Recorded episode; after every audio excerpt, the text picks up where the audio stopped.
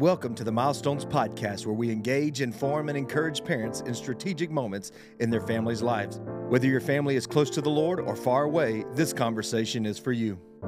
Thank you for joining us for another uh, Milestones conversation that happens with our student team. And so we have Savvy, Isaiah, Morgan, Sydney, and myself, and we want to talk to you about a topic that seems to um, uh, come up more and more recently, and is what do you do when my kid does not want to come to church? And that could be they don't like our church or they just don't want to come to our church. And so uh, many times this conversation uh, just kind of rips families apart.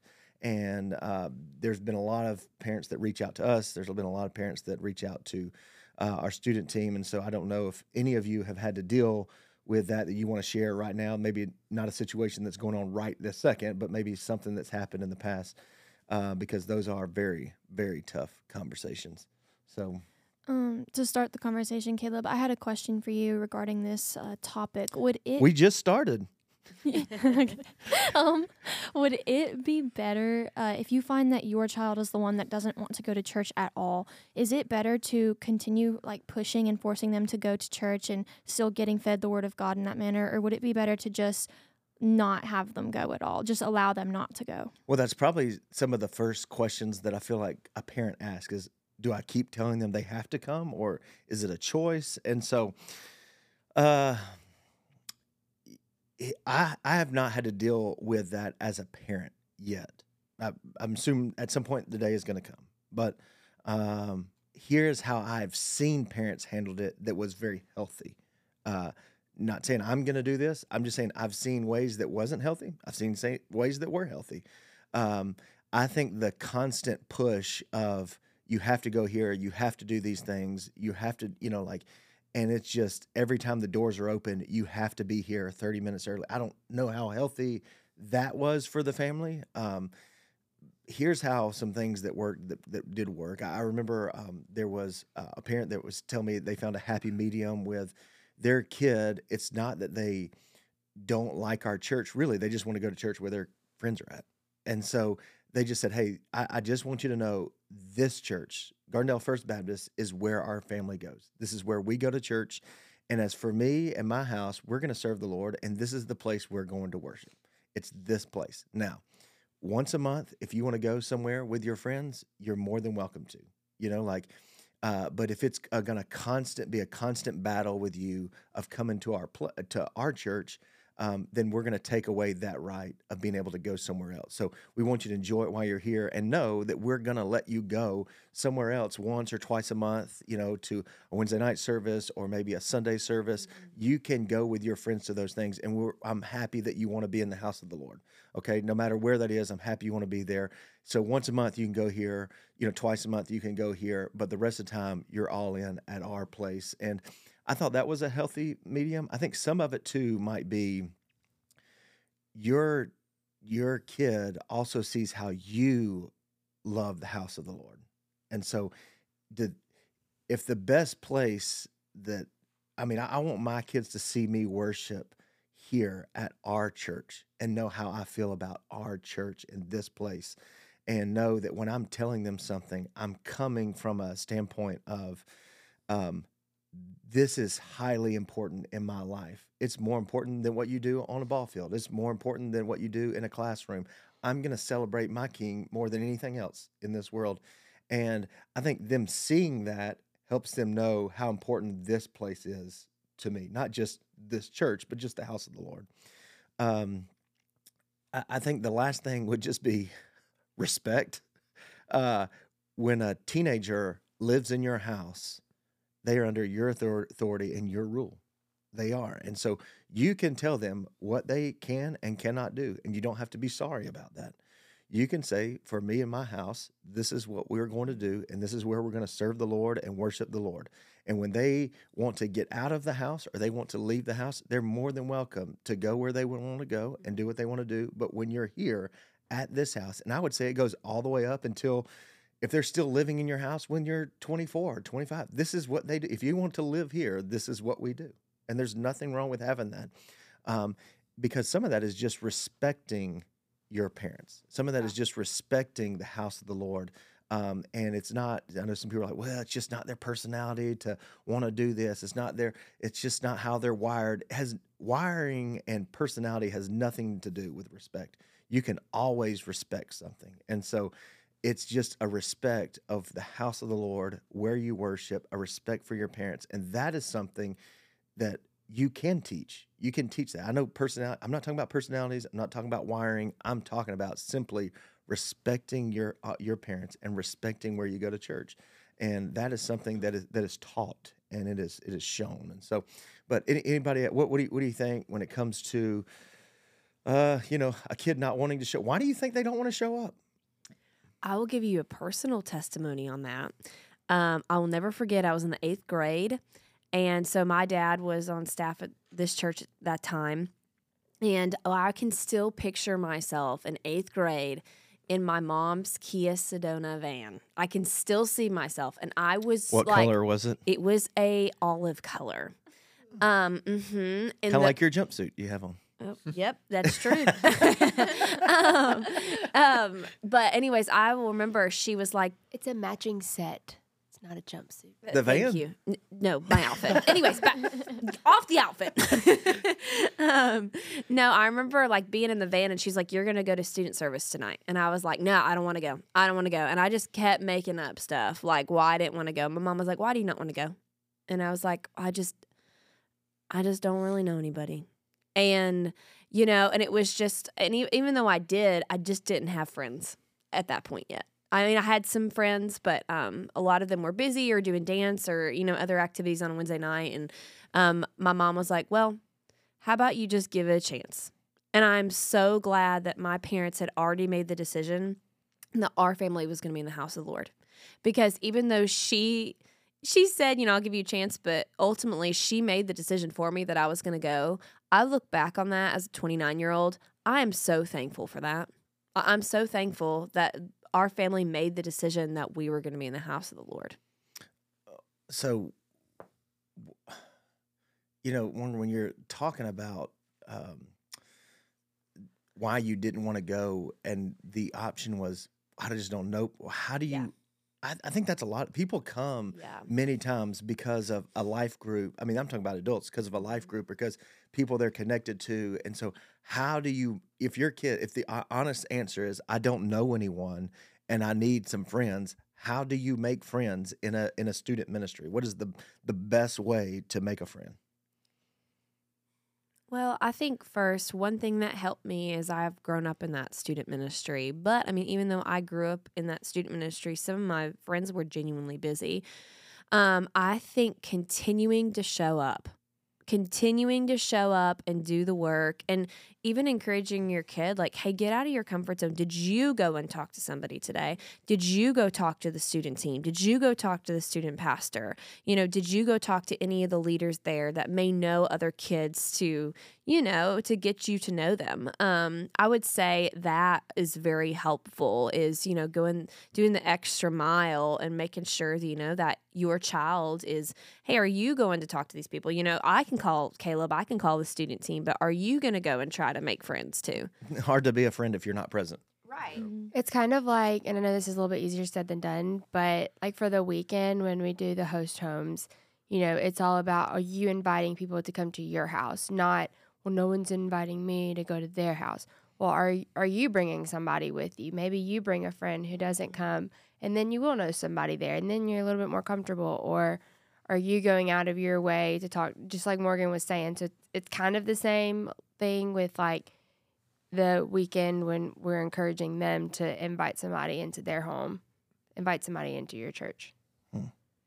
um, I I think doing an event, doing an event helps me. I mean, an event. I'm, I'm not talking about a midweek service or like a Sunday morning service, but an actual event. If you're a parent and you have to fight for something, I would fight for an event.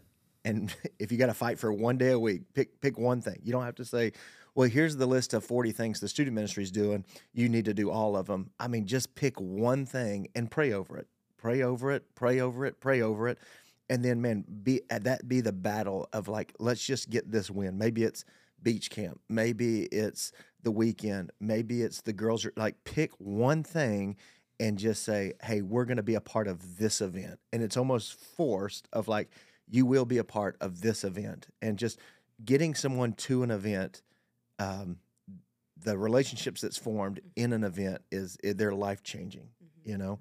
Um, but I, I do think uh, that's a great way to make friends. Um, uh, I, I think another awesome way to make friends is getting plugged into a certain niche of people, like what Savvy does. You know, like in like worship equipping. It's a very unique niche group of people um, that I I'm not going to relate to. I don't sing. I don't sing, and I I don't sing.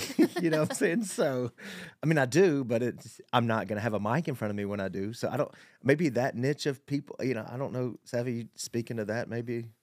Yeah, I think it's a great way to find community. Growing up, I was always part of various worship teams as my family and I moved um, in whatever church we got involved in. And some of my lifelong friends that I still talk to to this day were people who sang with me.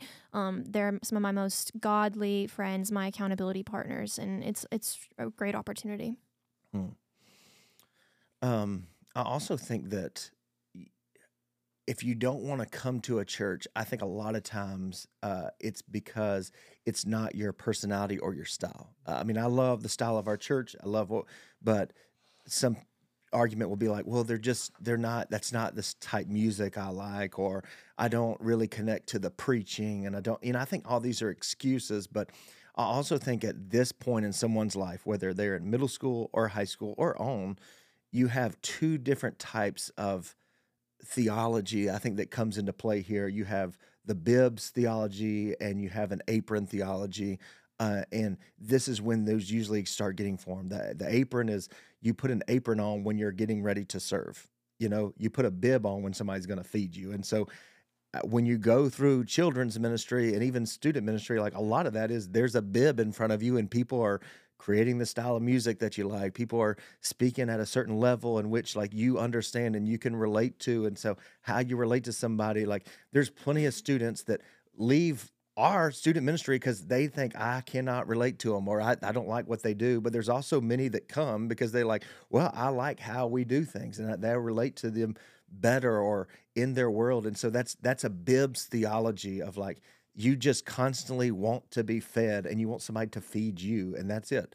But at some point, you've got to put on the apron and you've got to begin to serve. And so some of that is uh, uh you can't be 40 years old and still have a bibs theology. You can't do that. Mm-hmm. And at some point, you've got to be able to begin to put that apron on and and and understand this church is not about you. Yeah. And church isn't for you.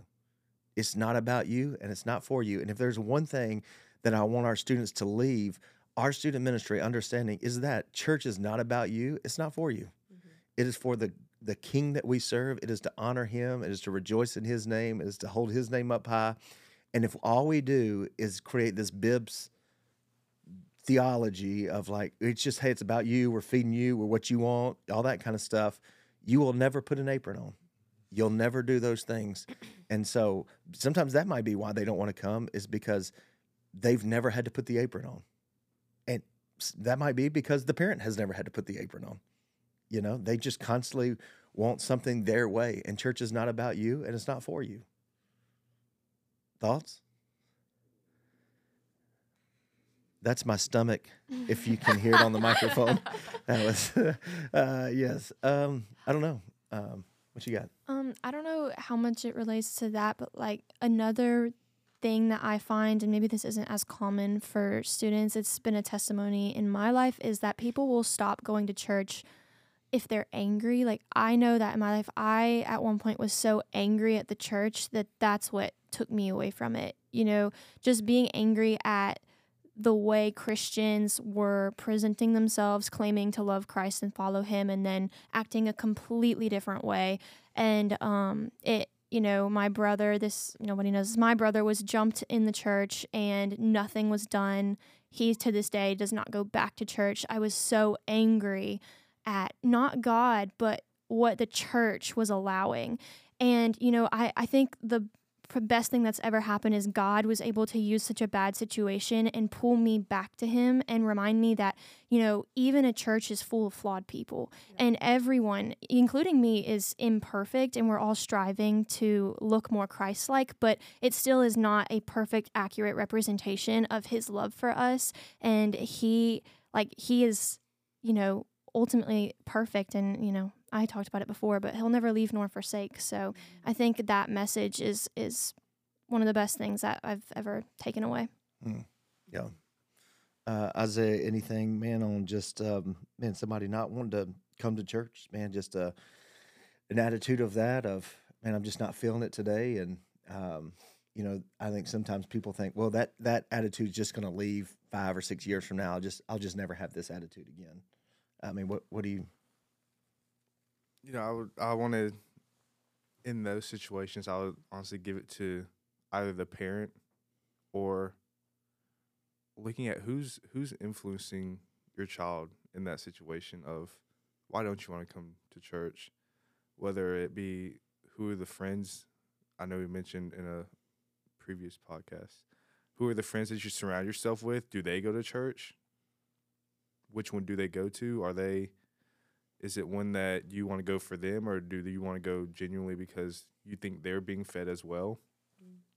Or is it is it something maybe I don't want to start anything, but in the household, um, is there a disconnect between how you are as a parent, maybe in the house, as opposed to who you are in church that your child sees?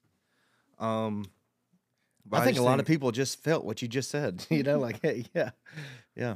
Um, you know, some of that might not ju- might just be, um, and we probably kind of close with with some of this is unless somebody has something else, but is the church isn't a place where you you are just you're here to pamper yourself. And so if when the pampering stops then like you go find somewhere else or like you know when you pamper yourself at a at a place like this you might feel like well you know i'm just not in it today you know like so i might not want to do this or i might want to go somewhere else because my girlfriend's over here or because my boyfriend's at this church or because my best friend's over here. Or they're way more fun they play more games or this place doesn't play any games. I like to go you know like I, you know if it's if it's just to pamper yourself you've missed a huge like church is going to discipline you. Mm-hmm. And it's about how to discipline your body. It's how to discipline your mind and your soul. It's just it's about disciplining yourself. It's not pampering. And if mm-hmm. you are constantly just in a place that you're just getting pampered and your family the only reason they come to the church is to get pampered and to come in and, and feel good and feel great. Well you created an environment in your own home that says oh if you don't like this that's fine. We can go somewhere else. But if you i mean disciplining yourself is rough and it, it there's moments it hurts and it's painful but it builds so much uh, spiritual muscle it's so physical muscle mental muscle it makes you mentally tough and now i'm going to get on a whole new rant so i'm not going to do it but anyway it just it's one of those things where like it's not about pampering it's about disciplining yourself and that is not fun many times but it is incredibly rewarding you know? Uh, if you guys uh, anybody listening saying hey I, i'm kind of walking through that uh, any topic that we talk about we do this so that you feel like hey we can begin this conversation with a student team at any point. So reach out to us let us know hey what you're walking through. We want to pray with you we also want to walk through uh, these battles and uh, these things in front of you. We want to walk with you uh, and next to you. So uh, you guys have a good one